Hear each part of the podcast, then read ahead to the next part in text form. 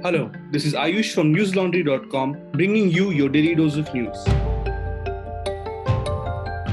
Today is Thursday, August 13th, and India detected 67,000 new cases of the novel coronavirus, the highest daily increase till date. The country also reported 942 deaths, taking its toll due to the disease to 47,033. India now has 2.4 million cases of COVID 19, including 6.5 lakh patients who are undergoing treatment for the disease. The recovery rate is at 70.77%, with as many as 1.6 million patients having recovered. The fatality rate has dipped below 2% and is now at 1.96%. India has the fourth highest death count in the world after the United States, Brazil, and Mexico. Maharashtra, Andhra Pradesh, Karnataka, and Tamil Nadu continue to host the most number of COVID 19 patients. The Indian Express reported today that Uttar Pradesh, Bihar, West Bengal, and Assam have seen their coronavirus numbers grow by several times since July, and after the four leading states are now the biggest contributors to the daily numbers. UP and West Bengal have more than 1 lakh people who so far have been infected with the virus, while Bihar is catching up. Assam, with about 68,000 cases, is some distance away, but it too has been growing at a fast pace. Each of these four states have been clocking daily growth rates of more than 4% since July, when the national growth rate has been declining steadily and now stands around 2.8%. Since the start of July, the infection numbers in Bihar and Assam have grown by more than eight times, while in UP it has increased by five times. West Bengal has seen its numbers rise by more than four times during this period. Over a week after sharing the stage with Prime Minister Narendra Modi during the Bhumi Pujan of the Ram Temple in Ayodhya, Ram Janmabhoomi Trust Chief Mahant Nitya Gopal Das tested positive for COVID 19 today.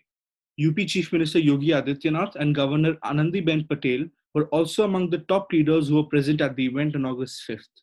In a statement today, the UP government said that the Chief Minister has spoken to Mathura District Magistrate Sarvagya Ram Mishra and has urged Dr. Naresh Trehan of Medanta Hospital, Gurugram, to provide immediate medical attention to the priest. DM Sarvagya Mishra said that Das's fever is normal as of now. He underwent an antigen test and was found positive. He had slight breathing issues, but nothing serious as of now. Das heads the Sri Ram Janmabhoomi Tirth Kshetra, a trust constituted by the Center for the Construction and Management of the Ram Temple. After four months, the Supreme Court may resume physical hearings next week. At least two or three of the SC's 15 benches may reportedly begin hearings with precautions such as physical distancing and wearing masks. The Press Trust of India reported that Shivaji Jadhav, president of the Supreme Court Advocates on Record Association, said that the court was seriously considering to start at least two to three physical courts from the next week. Jadhav added that the physical courts were in addition to virtual courts, and people would have the option to do virtual hearing as well. Matters from the final hearing list published before the lockdown would be listed before the physical courts. The final decision regarding this would be taken by the Judges Committee in a day or two. The Apex Court has been hearing cases virtually since March 25th. There's something else rising in India besides the COVID 19 figures, and that is the attack on journalists while they're doing their jobs. In March, an independent group estimated that there were more than 30 attacks on journalists in Delhi alone between December 2019 and February 2020. A couple of days ago, three journalists were attacked in northeast Delhi while they were covering a story related to the February carnage. On the same day, five journalists were attacked while covering the riots in Bengaluru. We reported on both these attacks from the ground, and you can read these reports on newslaundry.com. Please check them out, and if you like them, click on the subscribe button on the top right hand corner. Our cheapest subscription costs only 300 rupees a month. Please extend your support to independent media and pay to keep news free. Congress leaders Sonia Gandhi and Rahul Gandhi today accused the government of dismantling India's environment rules and demanded that the draft EIA 2020 be withdrawn immediately. The draft Environment Impact Assessment Notification 2020, which involves the procedure of issuing environment clearances to various projects, was issued by the Environment Ministry in March this year and has received thousands of suggestions from the public. Environment Minister Prakash Javadekar has said that the EIA 2020 is only a draft and not a final notification. And the ministry has received thousands of suggestions from the public, which will be considered before the final draft.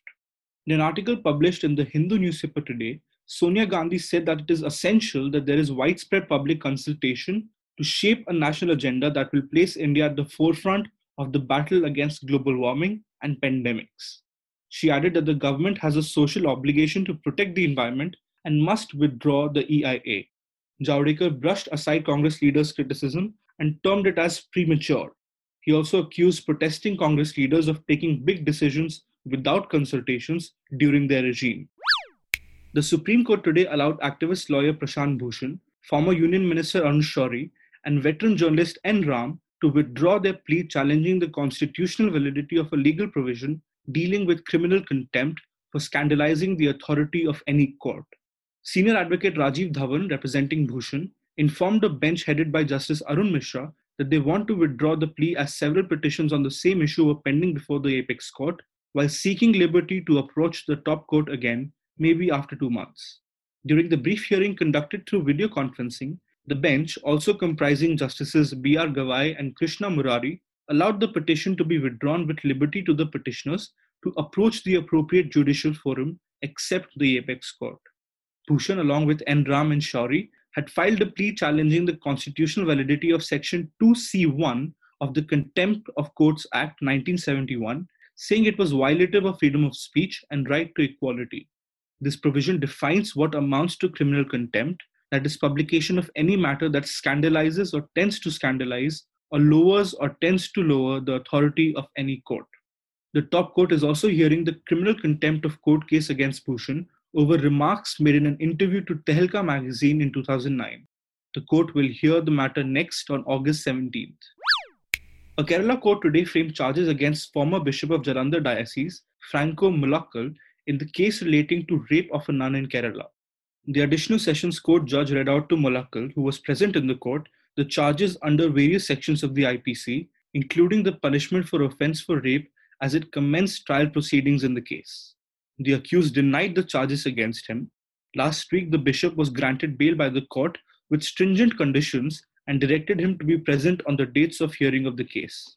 The Supreme Court had directed Mulakkal to face trial as it dismissed his plea seeking discharge in the rape case lodged against him by the nun belonging to a congregation under Jalandhar Diocese, saying there was no merit in the petition.